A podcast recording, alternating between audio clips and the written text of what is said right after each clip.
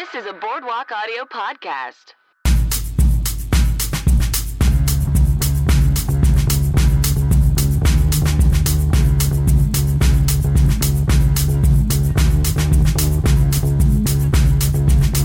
Welcome to I Will Watch Anything Once. Hello, listeners. Welcome back to another episode of I Will Watch Anything Once. Uh, I want to thank you for returning to the podcast and continue to listen. However, this is going to be one of the final episodes. There are only five more episodes left of this podcast, and I mean forever. The podcast it will be ending on the last Friday of December 2017. Uh, 2017 to 2017. Uh, that will be December 29th will be the last episode to publish. So I hope you can still with, stay with us up until that last episode.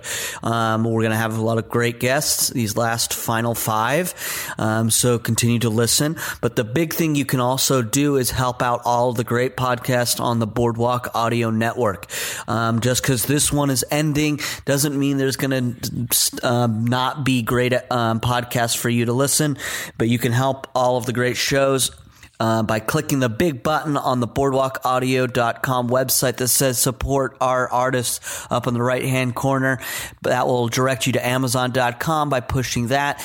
You can just make your normal purchases on amazon.com. It will cost you nothing, but it will send a kickback to all the great shows right here on the Boardwalk Audio Network. So do that. Help us all out. That would be lovely of you. This again is one of the last five episodes of I Will Watch Anything Once. Um, I'll talk about that more as we go. Um, each episode, it's just time. I want to um, give my energy to more things. Um, that are more creative rather than discussing people's movies. Maybe write a movie. I don't know. Something like that. I want to star in movies. Um, but it's been great having Connie as a co-host. Um, she'll be doing more in the future as well, but more of that to come in the future. Um, but Real quick, before we jump into this week's episode, I just want to give an apology to the sound. The sound um, is listenable. Um, bear with it because this is a great conversation with a great guest um, due to watching a really fun, silly, uh, old movie with our guests. Um, I just had some technical difficulties because this was the last episode I recorded with some old microphones that gave me some trouble that I wasn't able to hear until actually done recording. And in doing doing so, um, it, it, forced me to have to eliminate my entire audio track, or else there would just be a continually buzz that I ended up not being able to fully remove um, uh, unless I made it manageable when I eliminated my track. So I'm kind of in the far distance, but who cares? You get um, our guest as well as Connie, my co-host. Um, loud and clear in a really good conversation about a, a fun movie and an iconic uh, figure in Hollywood history. So let's get to the episode with our great guest, Phoebe Neidhardt.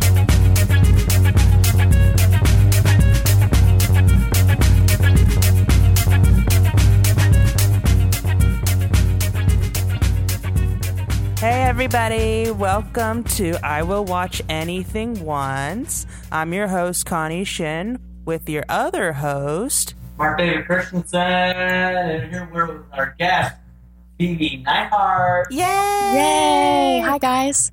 Hi. Um, Phoebe, you have a special and timely treat for us. uh, Jerry Lewis, or as the French will say, Jerry Louis, um, That is how they'll say it. just died, and in honor of that, we watched a Jerry Lewis film called Hollywood or Bust. Uh, Phoebe, can you sum that up for us? I certainly can with the help of IMDb. Here we go. Due to a scam that fell through, gambler Steve Wiley, aka Dean Martin, finds himself on a road trip to California with film fanatic Malcolm Smith, that's Jerry Lewis, and his Great Dane, Mr. Bascom. Steve is on the run from his debt to Bookie Benny, and Malcolm is trying to meet actress Anita Ekberg, played by herself. Soon they are joined by singer Terry Roberts, who's on her way to Las Vegas. And as Steve falls for Terry, he tries to figure out how to pay back his debtors. Is that a fair synopsis? I think that is a fair synopsis indeed. Yeah, yeah, yeah. Also, it's a musical. Yeah, Yeah, it failed to mention.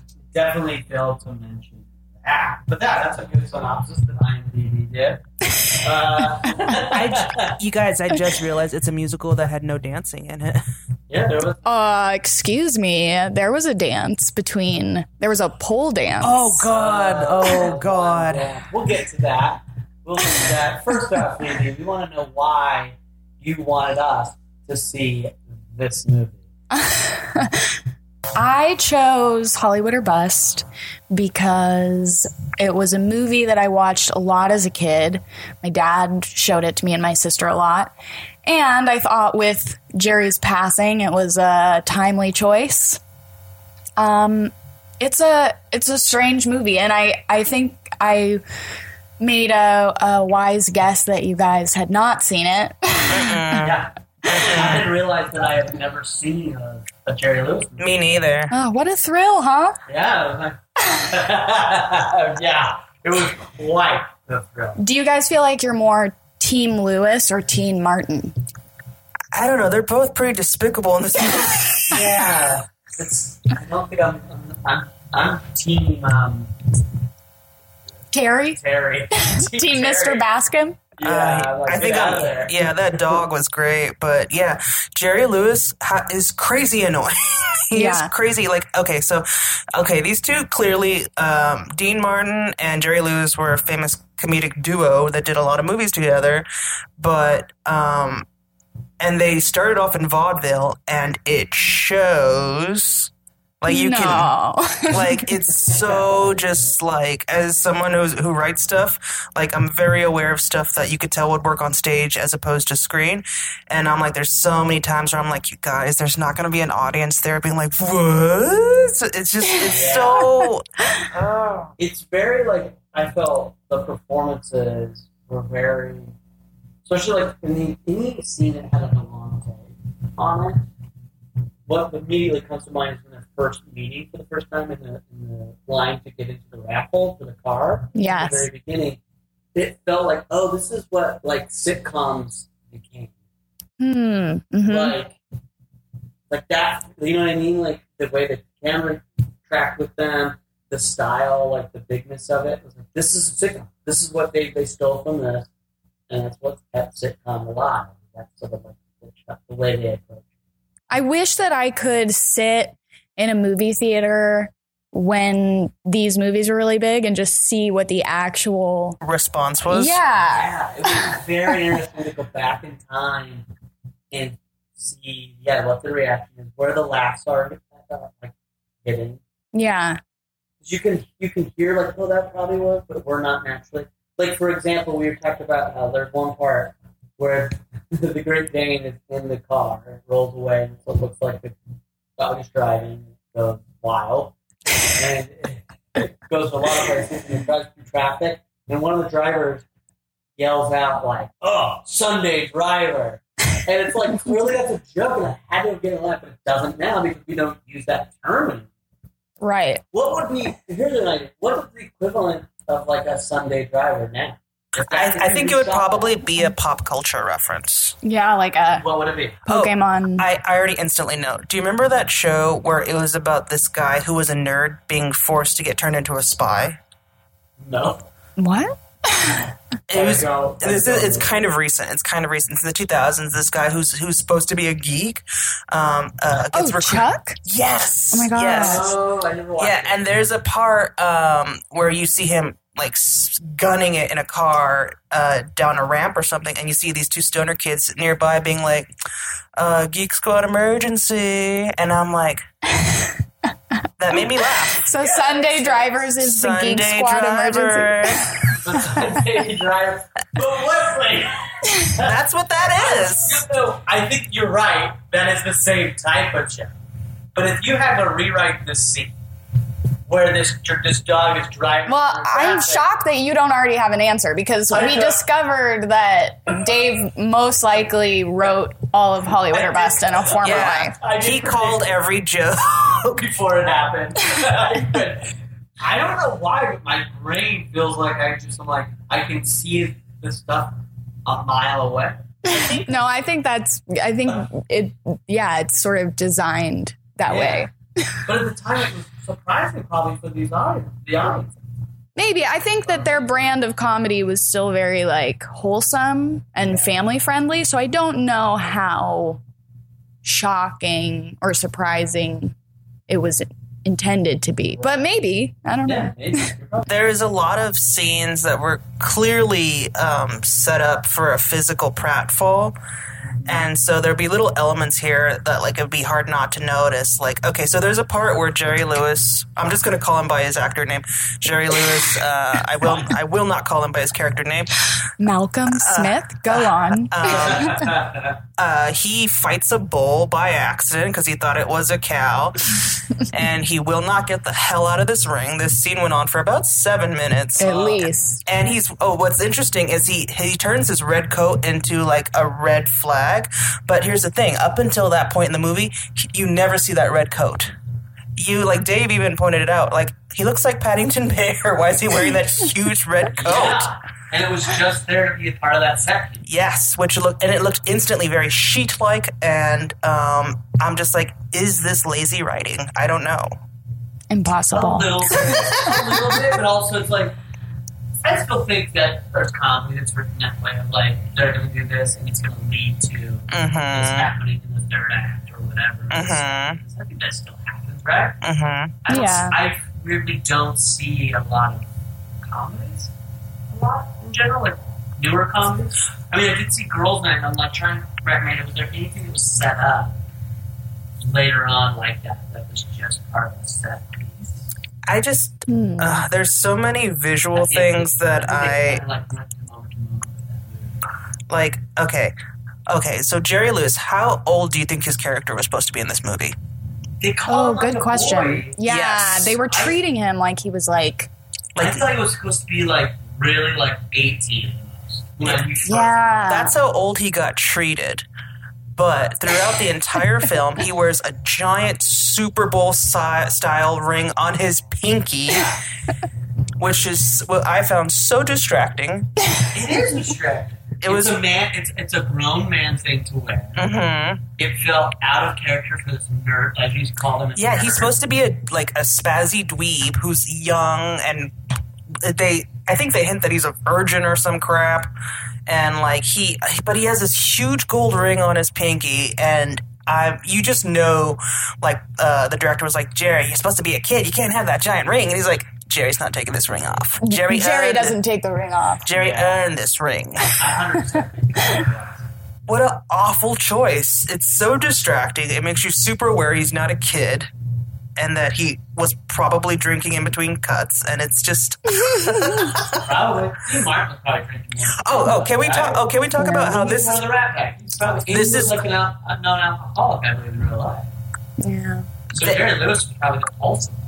They these two. This was their last movie together, and they didn't speak to each other in between uh, cuts. Can you tell us why, Yeah, Phoebe? so Phoebe, you brought this up while we were, while we were watching it. And we didn't want to know more such a fascinating facts that you knew about this movie. So talk Yeah. about that. Like, this is their final movie, right? This Mhm. is the last one they shot together.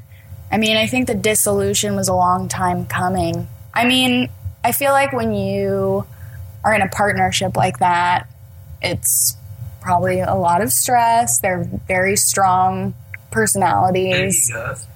He I, I mean, yeah, I don't, I'm not an expert on their partnership, but I did read Shirley MacLaine's memoir, and she worked on another movie of theirs together that was towards the end. It's called Artists and Models. I know you guys are going to run out and watch it after Hollywood or Bust. but I think it was pretty widely known that Jerry Lewis is a pretty big control freak. And he went on to direct, and um, he was always sort of like in charge of the duo. And he always got to be the funny one. Like you'll notice in this movie, like all the gags center around Jerry, and I think it was not that. It got to a point where it was not that fulfilling for Dean Martin. Is at least in the memoir, like sort of how it's presented, Right. and um, there was like some weird jealousy issues between them, and you know I think after working together for such a long time, they were just like done with it.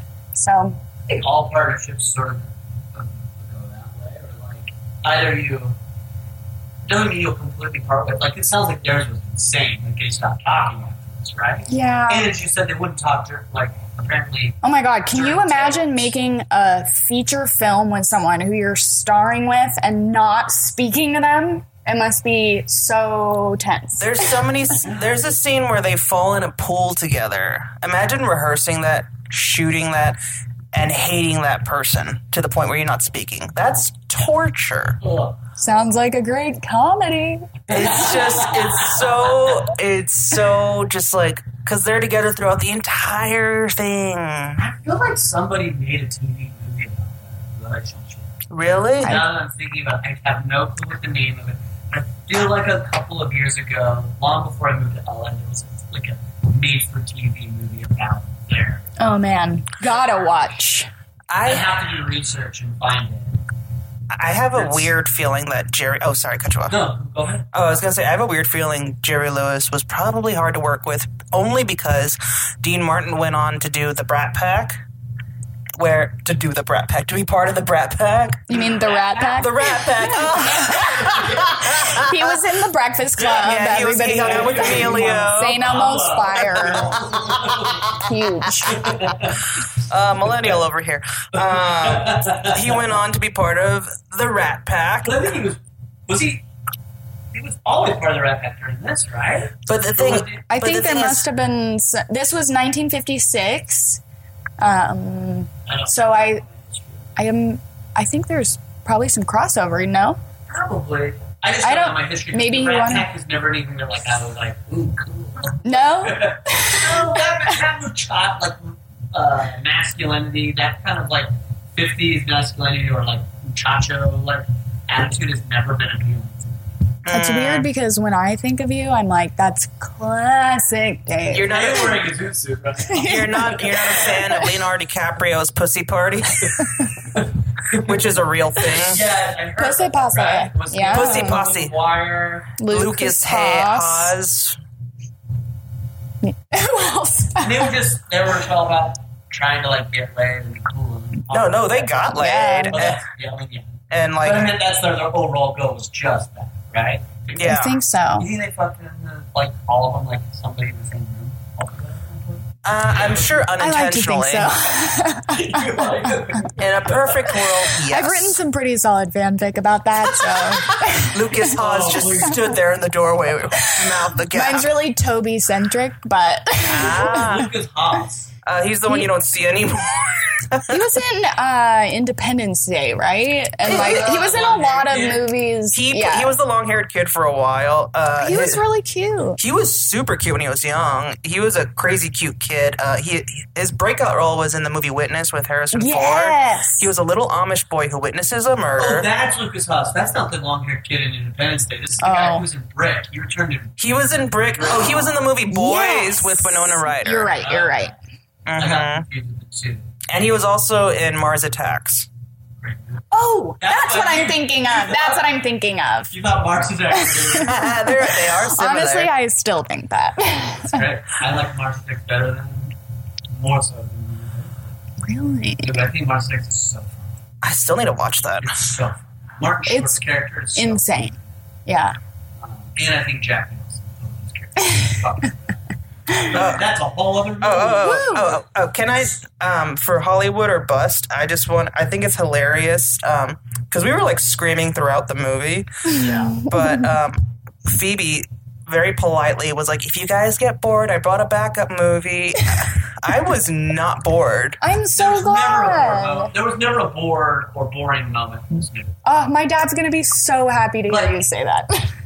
It was insane throughout. Truly. bonkers enough. Even like, yes, it has not. It has not aged well in a different way. Mm-hmm. Yes, Like, it's know, certainly there- there are- dated. It has turned. It has turned. But like, there's movies that age badly where like you can't sit through them. They're just Yeah. like it's too. it's like, Unwatchable. yeah, watchable. Whereas this is like it's it's aged badly in a way that like, damn, you shouldn't be doing that. You should have never been doing that. Yeah. And like this seems like it's insane that like this is how the culture thought about things. But at the same time, that's what's riveting for us is that we think it's such a, a modern, contemporary, um, progressively good um, way. I don't know how else to phrase that, but, but like that it's still entertaining to be like, fuck me. Only what? How many years? Not even thought this way. Yeah. And there's people that still think this way. There's a whole generation we need to kill off that thinks this way. Right? Yeah. Right? I mean, There's a sexual assault, I want to say. I think you're right on the money. If it's a It is mus- sexual assault. Like it's not. like it's it's delivered. It's presented as a of those As a musical number. A musical number, and it's supposed to be like this is romantic. The man's gonna really like grab her by grab the her, take shoulders her, and and like oh like that. It's still this macho caveman But di- kind of instinct. There's a scene where Dean Martin and uh, the the woman, what's her the actress's name? I don't know the actress's name, but character It's name. Terry Roberts. Tara Roberts. Terry. Get Terry Roberts. She's in a bathing suit going for a swim, and Dean Martin, like a goddamn rapist, tricks Jerry Lewis to go off into a field somewhere far away to get milk for him. Yeah, that, that to the That's so creepy. And then he, so he could be alone with her because he found out she's swimming and thus is probably exposed. He sneaks up on her and then basically pins her down as she tries several times to get away. But she's so tiny and frail in her shrivelly bathing suit that you pointed out she's not big enough to fit in. Um, she gets pinned down and you went to the bathroom, I think, for a second, but me and Dave were screaming, no! Yeah. Did you hear us screaming? I did. I knew exactly what part you were at. It's That horrifying. scream tells a thousand And stories. the thing is, like, if I was if I was to shoot a scene today and be like, this movie is about to like a sexual assault, and Yeah. we're gonna shoot a scene where like this this a woman gets like sort of brutalized or this is like uh, just a sexual assault scene. I don't know why I'm trying to call her out, but I would shoot it. Almost the physical, what I have my actors do would be identical to what happened. in Absolutely. What was supposed to be a light-hearted romantic moment. You're Absolutely. telling me that you would make a movie now where you would have one of the lead characters be like, I have a stomach ache. Go across this field and get me some milk. Well, maybe not. Seems like an elaborate setup. Seems like seems like a good manipulator. You know what I mean? It's so But bizarre. like him trying to get what he wants from her in that way is Yeah. This would be I would, it would be the same. as- It just it's weird. Yeah, it's That was- insane. okay, he pinned her down, It was terrifying. and, And she's clearly saying no. Yeah. every part of her body. Yeah. But then five minutes later, she's like, oh, that was so like a nice little smooch. from the bowl. Yeah. Ugh. So that changed my mind. You're you're You, wrong. you You're eventually saved him from that bull after giving him terrible advice. Yeah, to you Toro. led him to his death and then you saved him. Yeah. You're a hero. He's and he and on top of that, he's such a dirtbag to her. Oh, yeah. Like he tells her as she's about to go on stage in Vegas, dump this job. I got some money by gambling with this. the gam- well, he gambled because we'll get we'll talk about Jerry Lewis and his like physicality. because That plays into his whole annoyance. Oh But they give him God! a bunch of money. He has a bunch of money. He tells her, "It's not even an ask. It's Yeah. not even like, hey, will you?" Like now, you would if this romantic moment and more modern, be like sort of like an ask, like come with me, like, and you'd probably like, what if you were writing this as a romantic comedy? She'd probably like, no, here are my dreams, and he'd probably be like, all right, well, I'm gonna go, and it'd be a sad moment. You think, oh, they're not gonna get back together, and then eventually she changed her mind for whatever reason. This is telling her, you're quitting this job to come with me. Listeners, the level of callousness he does this with, uh, to illustrate, he does not stop walking. That's how callous it is.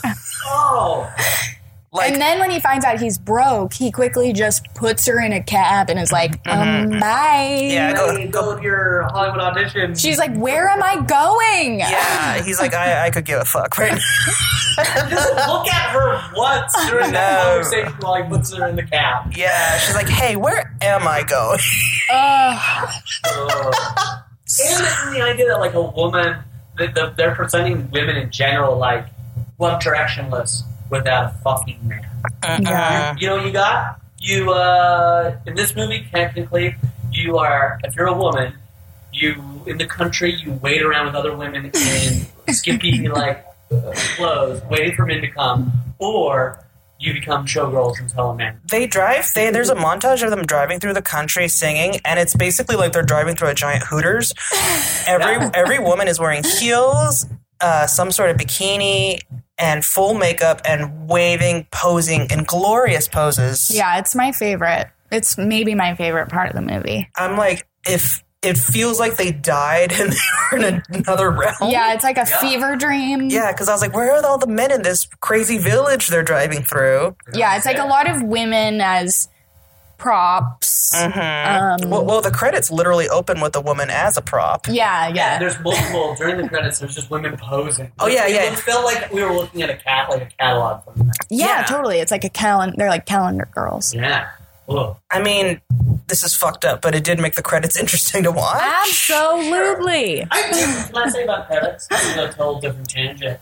I kind of miss sometimes. Um, not this one particularly. I don't. I don't really love, love the credits on this one. Very rude. there, I what? I said very rude. Yeah, not very. But uh, just because it just set up the tone of the like uh, chauvinist, chauvinist feel, feel of it. It certainly did. But I do like some of the older movies have fun like opening longer credits. Yeah. And these days, like we kind of just unlo- like I'm.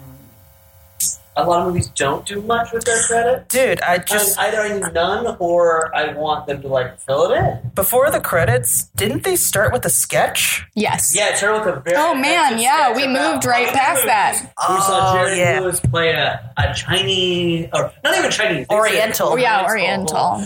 uh, moviegoer, and it was just him uh, in the most terrible garb as a Chinese man, eating, trying to eat popcorn with chopsticks. Oh, And getting frustrated and then finally using his hands. yeah, Yeah. was- that was He well, to be fair, he played a lot of offensive characters in that opening sketch. He played um British. oh yeah, a stuffy British person that gets served four uh, pieces of popcorn by uh, another stuffy British uh, waiter. I've never figured out what he's saying at that part. I couldn't tell. Yeah, it's weird. It didn't sound. And then there's a part where he's supposed to play a Russian person who's clapping, and then you see that he's in handcuffs. Hilarious. And then Chinese history behind that. and um, there was a part where he plays a Frenchman who's too busy making So out. you've never Yeah. seen the movie. Yeah, that that makes that makes sense. And then the American one was like, oh yeah, he's he's salting his cola as he's salting his popcorn. yeah, he's putting a lot of salt. yeah, salt like a little box, like a plastic like movie going box full of so much. Yeah, I mean that's Just like a pretty That's still unnecessary. A joke that's still today. oh yeah, The Ellen glutton- has that America's joke. known as the glutton. yeah. I mean it's fun, but uh, but yeah, they. Oh, it was so bizarre because it had nothing to do with anything. It was. I think. Yeah, it was it's just a 'cause weird- Comedy, it's like you're doing a sketch, just opening, being super meta, and being like, "Hey, welcome to the movies. You're about to watch a movie with us." Yeah. That's. I don't know why you do that, but that's what they did. yeah, it was so. I think that's like the general sentiment towards them and all of their movies. It's like, I don't know why this was necessary, but this is what you did. Yeah, we're gonna do this bit. We're, we're gonna put a bit at the beginning of the movie. Yeah, I mean, having Dean Martin. It was Dean Martin who was introducing those characters, right? Yes. Yeah, he was like standing by a globe. A giant globe. Nothing says out of date more than a globe. He was a globe anymore. Uh, oh, you know this movie? It's from 1956, and there are so many elements of movies of this era that stand the fuck out. Like one is Foley, like the the noises that you hear. Uh, uh, oh yeah, yeah, like Foley artists. Yeah, yeah, yeah, yeah. Like every pound, punch, kick, door or paper sound sounds exactly the same in every single movie from this era, and it's fascinating. Like there's a part amazing. there's a part where they uh, he flips paper and it sounds like he's flipping like the most intense paper ever and uh, this is something small. Is it when he was in the back seat trying to secretly feed um, the dog? Oh, I love that that hamburger? wax paper that Oh, he's That very loud. That's like one of my. I feel like that sensorially gets me every time. I'm like, oh, I just want to eat a hamburger in this Yeah, wax paper. wax Was paper. era of hamburger? It's all or was it- crinkly. it was probably delicious. It looked really good. and um, yeah, the walking sounds. Everyone walks in the same type of Yeah. gritty. I, I love it, and also no one sweats. They're on Yeah. the road for days. Very clean. Oh, and I have my big thing with that too, with the driving cross country. Uh, oh yeah, Dean and Jerry Lewis, along with not sweating, never put on sunglasses, not once. and it was so sunny. It's so sunny. and probably windy. Yeah, True. They They never were in a there was convertible, for goodness sake. And they didn't put it on until they saw cops walling. Also, as someone who's had a dog, you have a dog. They they have a dog in this movie, and they it doesn't occur to them to take the dog out of the car for hours. Yeah. And I was like, there's no way that dog wasn't shitting every two hours. and the reason they take him out is, why don't you give him some exercise? And They're uh, trying to get rid of Jerry. yeah, as opposed to, hey. That dog has shit in the car twice already. How about we take him out for a bit? Woof, Woof. woof about that dog. Yeah. That mm. dog had a lot to do, by the way. That dog. That dog was a professional. Yeah, that dog was. He his name should, was, should have been like third. He was Yeah. the first musical number. Yeah, Mr. Bascombe is key. He drinks a martini at one point. Yeah. with those little fake paws. Oh, and there's a part where he covers his eyes with both paws because he's driving and he's about to crash into a barn. Yeah. Delightful. delightful little gags. um, yeah. Who do you guys think is like the closest to a current day Jerry Lewis? The closest I kept thinking while we watched it was like, and I, and I can't think of the most recent, but this is, it was like, oh, it went Jerry Lewis, then this style disappeared, and then Jim Carrey brought it back hmm in the movies. Because Yeah, all I think Jim Carrey's a good performances are that. They're this, it's just a slightly more grounded and more focused. hmm Yeah. He's actually like Jim Carrey, like pretty much does Jerry Lewis's thing, but it's Yeah. like, oh, I'm gonna give it like a point of view. I'm gonna give it direction. It's gonna be like part of the story. Where Jerry Lewis, I'm like, what the who the fuck are you performing through every moment? Like, You know what's funny? I uh, that just reminded me. I um over like Christmas, my I made my dad sit down and watch. I mean, both both of my parents sit down and watch Billy Madison. the whole time, both of my parents were like, "This is stealing from Jerry Lewis. Like this is straight up Jerry Lewis," which I had never really thought about before. a little bit. But yeah, it's like a little bit of that same like over the top like Yeah, boy child. man. Yeah. yeah, you're told, your, your parents are right. but I agree with you. I feel like uh, Jim Carrey does a similar. But there's nobody like Current our age doing it, right? Or like who? Yeah, or yeah, anything being produced. there must be, but I can't. Yeah, I um. Well, what's funny is like at some point Dave asked, uh, "Why is he doing that with his voice?" Because I was like, wait, Common I feel like I've question. heard interviews with Jerry, and I was like, is this is he putting on a voice? Is this actually how it sounds? Because this is how he sounds. it sounds like a put-on voice. No one should ever hang out with him. it sounded like it was hard. The voice sounds like it was hard to do after a while. Yeah, it sounds exhausting. Yeah, and so like um, it it sound. This is so mean. It sounds like a character he was workshopping. It was very broad, and it. If I were a director, I'd be like, dude, just talk in your real voice because it's Oh, not working.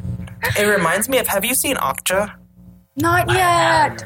Jake Gyllenhaal plays a character in this that I'm told is similar to his character in Bubble Boy, and he has a put upon voice where I would have been like, "Stop it! I'm so aware this is not your voice."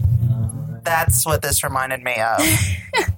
Yeah, it's such a choice, huh? It's like Jerry Lewis had so much control, as you said, he probably was just like, nope. I mean, I think people really loved it. I do. He think he got so much mileage views. out of this. Yeah, yeah. I I have a real love hate relationship to it. There are like I, I think I have a little bit too. Like I wouldn't ever call myself a Jerry Lewis fan, especially now. No. he was moving. No. But there were like there were little moments where I was like, "You're fucking annoying. Like I can't stand you. Mhm. Even your bits are weird. Like you're you're, you're you you, you had an ability to elongate something that shouldn't be long. Yeah, it made me super aware of comedy editing.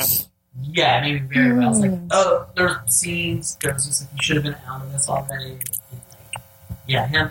But then there were like moments where I was like, oh, I get that's funny. Like that's still like what you just did is like universally sort of like there was the one where he drove away in the car. Dean Martin thought he drove away, and then he pulls up honking the car, I and mean- he just like waves at him.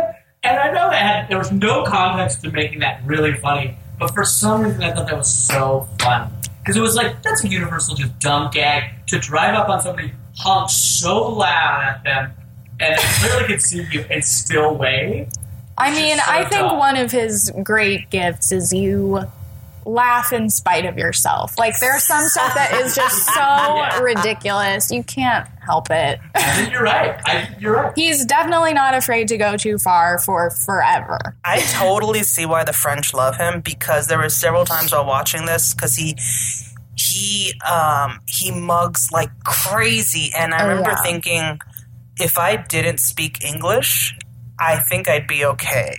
That's an interesting point. Yeah, like a real appeal to an international audience because mm-hmm. it's all Yeah, because I, I you could genuinely not hear the dialogue and be like, oh, I still know what's happening because he is mugging so hard. Sure.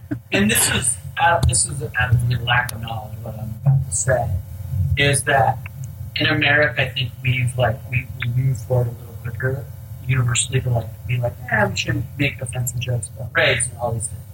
Whereas what I've heard from people that go work up in Chicago is that other cultures still across the sea love. oh yeah, they love when do. we rip on another country or race. And there's a part of me goes like, I fucking love Jerry Lewis for that. oh my But god. like, and and additional to that, like you guys are saying, I think you turn off the volume.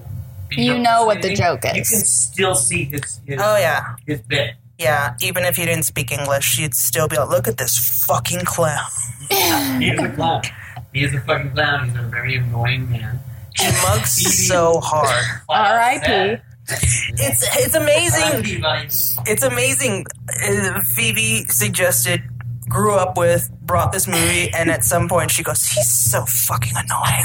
I was like, I was gonna say it, but I didn't want to offend you. It was so good. It was so good. It's part of his charm. oh I bet you- That's probably what.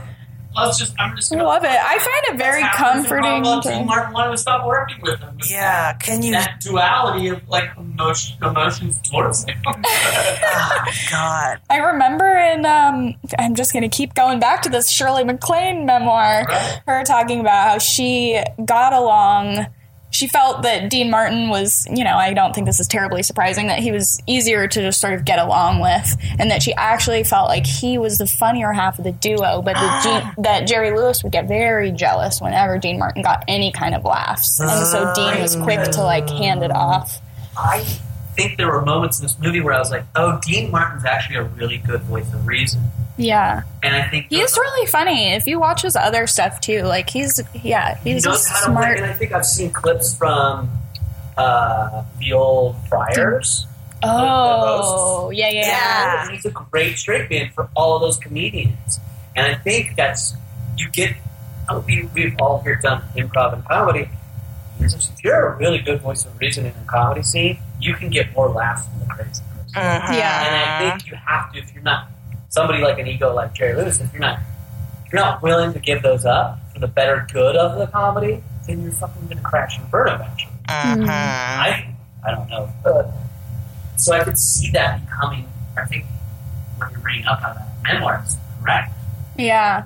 It's interesting. I mean, I think that from an outside view, Jerry Lewis had a more successful career in the end. Like, sadly, Dean Martin, he had his own show and he developed this persona that was super popular, which was like sort of like the drunkard, and he would go on other people's talk shows and sort of like perform this character, and people loved it. But in reality, like he did kind of, you know, have a sad ending to his life. Um, but I think was certainly equally talented and. Like, Had a wonderful voice. like I haven't. This is the first movie I've seen of both of these actors, and but I already knew who they were. So, yeah, Yeah. like, Yeah. I think they both did pretty well for themselves. Well, we wouldn't have absolutely. that Zamora that in mind. You guys, we Or at least wouldn't have it. it. We wouldn't have roasts probably. Or you wouldn't have known the first roast. Yeah. Um, this is weird, but okay. So I Wikipedia Jerry Lewis this morning, and so he's very well known for his humanitarian work in mm-hmm. addition to his acting. Yes. And one of the biggest causes he's a champion for is muscular dystrophy. Jerry's kids. and the reason you can hear Dave laughing is because when they're okay, so the character Jerry's supposed to be playing has a thing where he gets a lucky tick, and the physical ticks he takes on. Can you listen for us, Phoebe? What are they? So the the lucky itch is um, an itching, a twitching, and a jerking. You can't hear, but I'm shaking my head. Um, yeah, there's some pretty uh, questionable movement. That Keep going. yeah, yeah. Oh, please, I uh, think actually, this is the, the most broad way to put it, or just on the nose, is that his actions in this character while he's getting this like lucky moment is somebody with it's like oh wow, a physical disability. physically dis- dis- disabled, yeah, with disability like muscular, like MS, and it's like wow, fun that you did this these physical acts to look that way, and then you made a, a later in your career. Like you were humanitarian for that, made money. do you think that I he's wonder what Michael J. Fox would have to say about that. Oh boy. Oh boy. He I just I, I wonder like what came first in this case? Like his awareness of MS? Or he thought it was karma from doing that bit? I have no clue, but there has to be a connection. Too bad he's dead. It was finished. We can't Just- interview him. Well, like we talked about, he never saw this movie, so I don't think he probably had very much awareness about aware what when the lucky off. itch looked like. Somebody probably with muscular dystrophy like came to him. He's like, I don't get it, but I'll do it. Uh, have you guys heard real quick about Jerry Lewis's um, Nazi clown? So Yes, yes. I have I have downloaded a short edit of it of like what they could get hold of before they eventually. It's going to be years before they that, that they can actually Library of Congress can release it. I believe. I will watch it anywhere, anytime. know Wait, what? There's a movie he made that he refused to to release. And uh, it's called The Clown Who Cried. I believe. I Mhm. yeah, I've definitely heard. You've heard of it. Yeah, The whole plot is he's a clown in Nazi Germany, and he's sent in to entertain Jewish children as they're put in, as they're in the camps, and then like eventually put into the shelters. Holy shit! It's supposed to be insane. And it's he didn't release it. Yeah, like he made the whole movie. Like I think he got bad feedback from his friends on it, and then like I mean I don't know the whole history, but he just buried it. But Wow. like there's been footage that's leaked of it. I downloaded it a long time ago and I've not watched it. yet. Like what they made of it, like kind of put it together as close as possible, what you can get hold of. But supposed to be. I didn't like, realize worked hard and that's what he was It's supposed to be, like, doing as the clown. Yeah. I did not realize that's what he was doing as the clown. Yikes, Yeah, that's dark. be- Is it supposed to be a comedy? I don't think so. I think it's supposed to be a, s- like a dramatic, like oh, a turn Oh, drama. I have to see this. Yeah, I really badly wish you could get. I We should have double this. featured that. Oh, God. See, I'll bring you back. Solid follow up. Yeah. Ah. But um, we have to wrap up soon. But I want to get to some two questions. One that we do for every guest, but one before. You said this is a movie that you, your your dad introduced to you. Like, Yes. This is what he wanted to show you. Was, was how you were- This is all he wanted to teach me, guys. uh, but it feels like this probably influenced your like love of comedy because you're and becoming an actor. You're known for your pratfalls. Known for my When I pratfalls. first met you, Story Pirates, very, very big performance. Sure. And then off of that, I saw your web series that you created, very, like, and I feel like you have like really fun, good characters. Not in the sense of Jerry Lewis. Nobody can do Jerry grounded, like Jerry. very grounded in comparison to that. But like, that's cool. Like, was there for both of the all of us? Like, with one, was there anything else that your parents introduced to you that you think influenced you? And the same for you, Connor. Was there anything your parents introduced to you film wise growing up that you remember will iconically stay with you? Like. Yeah, definitely. Um, I mean, my dad was a filmmaker and he loves movies, so he introduced me to a lot of stuff that influenced me. And I think, yeah, Hollywood or Bust for me is like one of those comfort movies I watch when I'm sick, or it just kind of, I think that was like, I don't know, I did like this sort of like glamorous look of Hollywood and It's the it's musical. definitely and- gorgeous. yeah, it's just like a fun. Um, Like I we we talked about the costumes kind of throughout. They're all like on point. yeah, totally. Very visually fun for kids. Mm-hmm. Also, I think as a kid, seeing somebody like Jerry Lewis, it's like with an international audience. It's like you don't have to be an adult to get what the jokes are. They're laid out for you and pretty explained. clearly. Very clear, very clear. But And it was cool to see like old Hollywood, even though they were somehow capable to sleep at Hollywood Bowl. during the day. Oh, and at Hollywood Yeah. Bowl at some point had a pool in it, which is insane. oh yeah, I'm gonna Google I that don't know later. what happened to that pool. Yeah, there's a pool like right in front of the stage, separating you from the What audience. helped with sound? Oh, maybe yeah. Interesting. That's a good point. Huh. Because why else would they Yeah. have it right there? Or just. Or sing. Oh, I wish I knew. Any movies? Um, were, Uh, my mom, I got very lucky. My mom loved uh, foreign films. So as a young child, I got exposed to a lot of uh, Asian movies, European movies, and a lot of them were like art house. So I can't, I can't think of any off the top of my head. But I just remember being like, "Oh, there's so many different ways to make movies.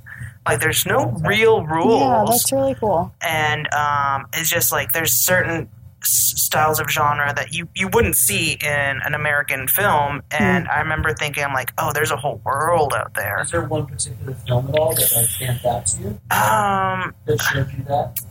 I'm trying to think. I think there was it was a it was a uh, a Polish movie about a little boy, and um, it's very gritty, and uh, he he. Uh, I, I don't know the title of it though. alright. Yeah, but um, yeah, it's a, there's yeah a lot of foreign films. Uh, my, yeah, my mom was a f- kind of a film nerd, and her favorite actor is Ingmar Bergman. Uh, Yeah. So, um, so she loved movies way back when. Oh yeah, I, I grew up watching a lot of Hepburn movies too. cool.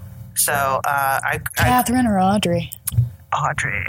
I hate have you myself. Gaslight?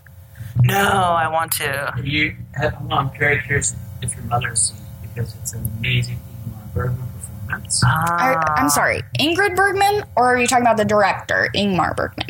Oh, uh, You're talking about the woman, I'm talking about Ingrid. the woman. sorry. right? Ingrid, yes, Ingrid, sorry. Sorry, I just mentioned what you said. like my mom That- thinks she's the most beautiful woman she's ever seen. Oh, she's so beautiful. She is beautiful. Yeah. You should see Gaslight. It's where the term gaslight comes from. Oh yeah, I, I knew it came from a movie, but I've never seen the movie. I saw it a lot, like a couple years ago, luck- uh, luckily at the uh, New Beverly hmm on the big screen for the first time. And it's, it's a movie that holds up. Oh, It's a thriller that's still thrilling, even though it comes from an older era. hmm Joseph Cotten. You watch Joseph Cotten, you're like, oh, that's George Clooney back in the day. hmm No. He Oh. this, you can see how Joseph Cotten translate.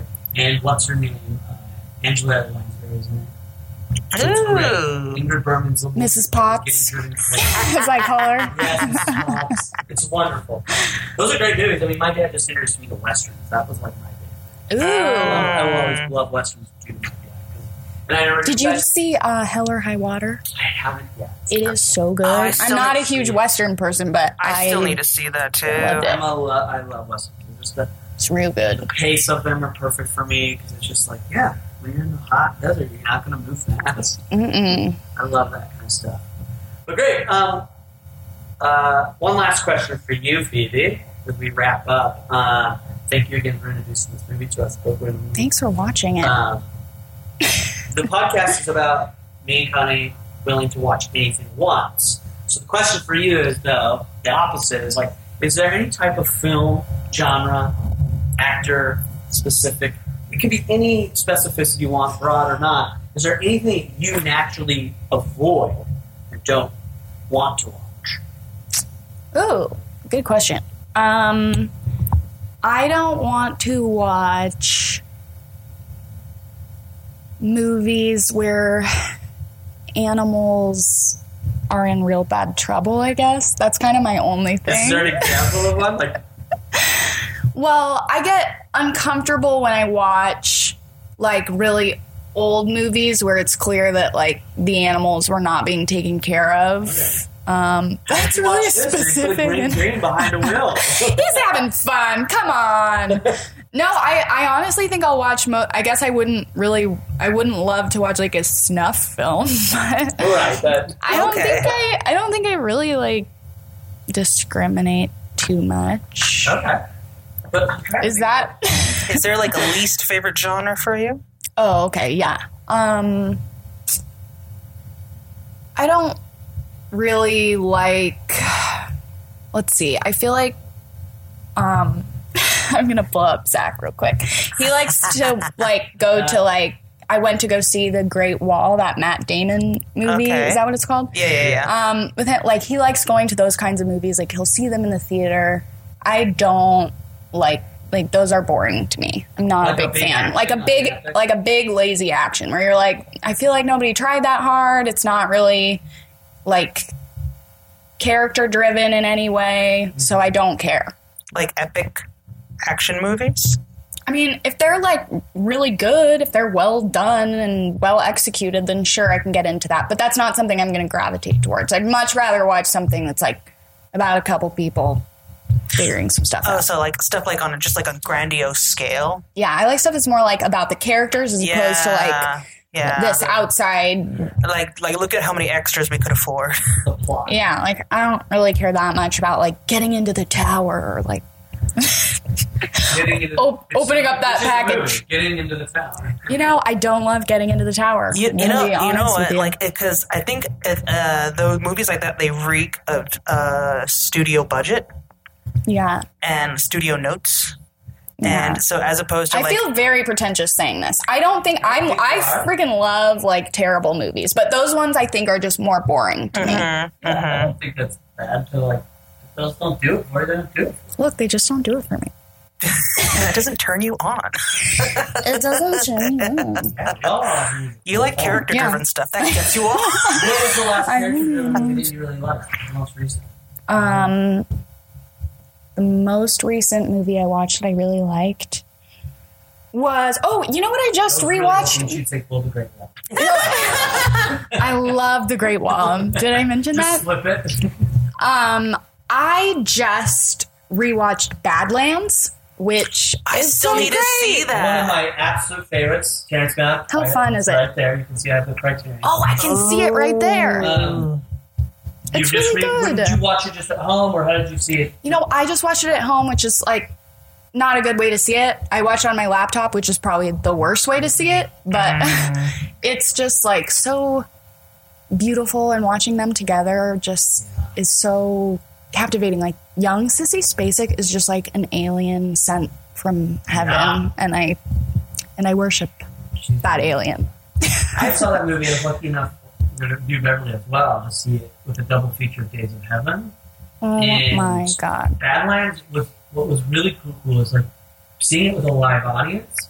The humor of it pops out a little bit more, Ooh. and that's what I like. When I was like, "Oh, this movie like it has another layer." It didn't really like we weren't laughing at like, "Oh, this movie's old or dated," like we did with today, but like it really has a humor to it that's under under all of that. Like dancer stuff. Interesting, yeah. Because they're just kids. they're just kids, and they're just like. Oh, I love that movie.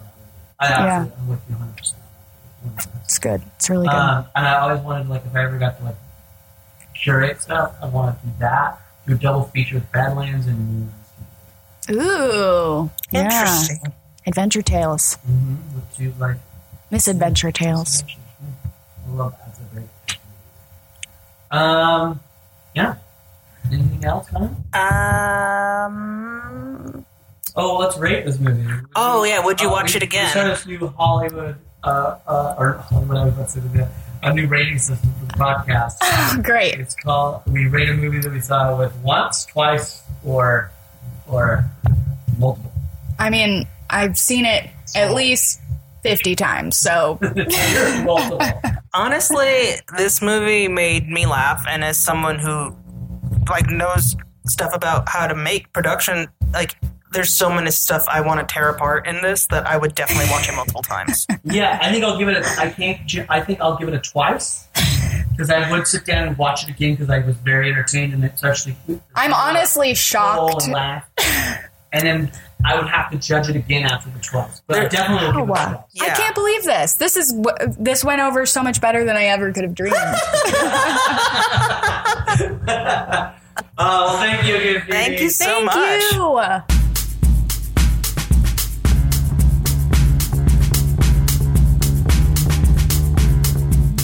If you want more from Phoebe Neidhardt, you can follow her on Twitter at Dweeby Nerdheart. That's at Dweeby Nerdheart. Also, she is a wonderful actor. You'll be able to see her in such programs as she has been on Scandal as well as Silicon Valley, and there will be far more to come. Check her out, um, her credits on IMDb, but also just keep a lookout because she's going to be on more shows because she's a great actor.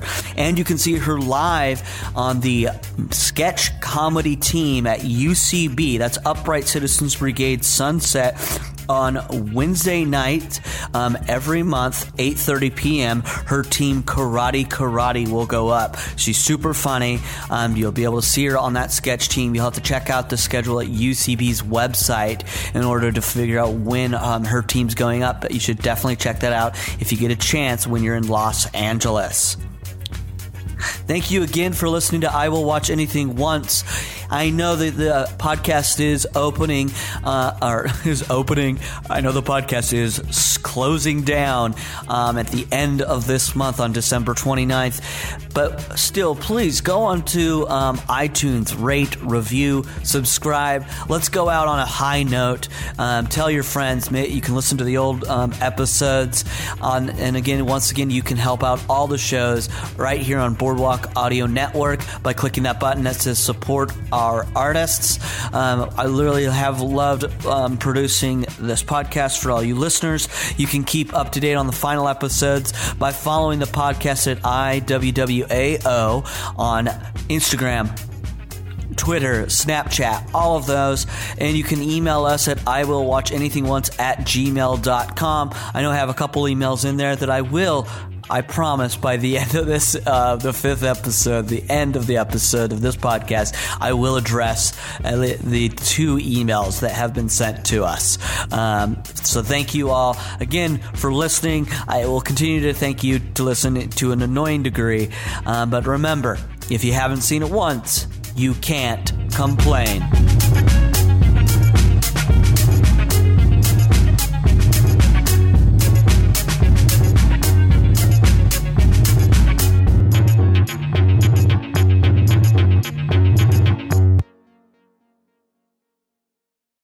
I have to go get some kind of sandwich from Alcove because that sounds delicious. I'm thinking about getting a tuna melt. Oh, yeah, theirs are really good. This has been a Boardwalk Audio podcast. For more information and shows, visit boardwalkaudio.com. Don't forget to rate and subscribe now.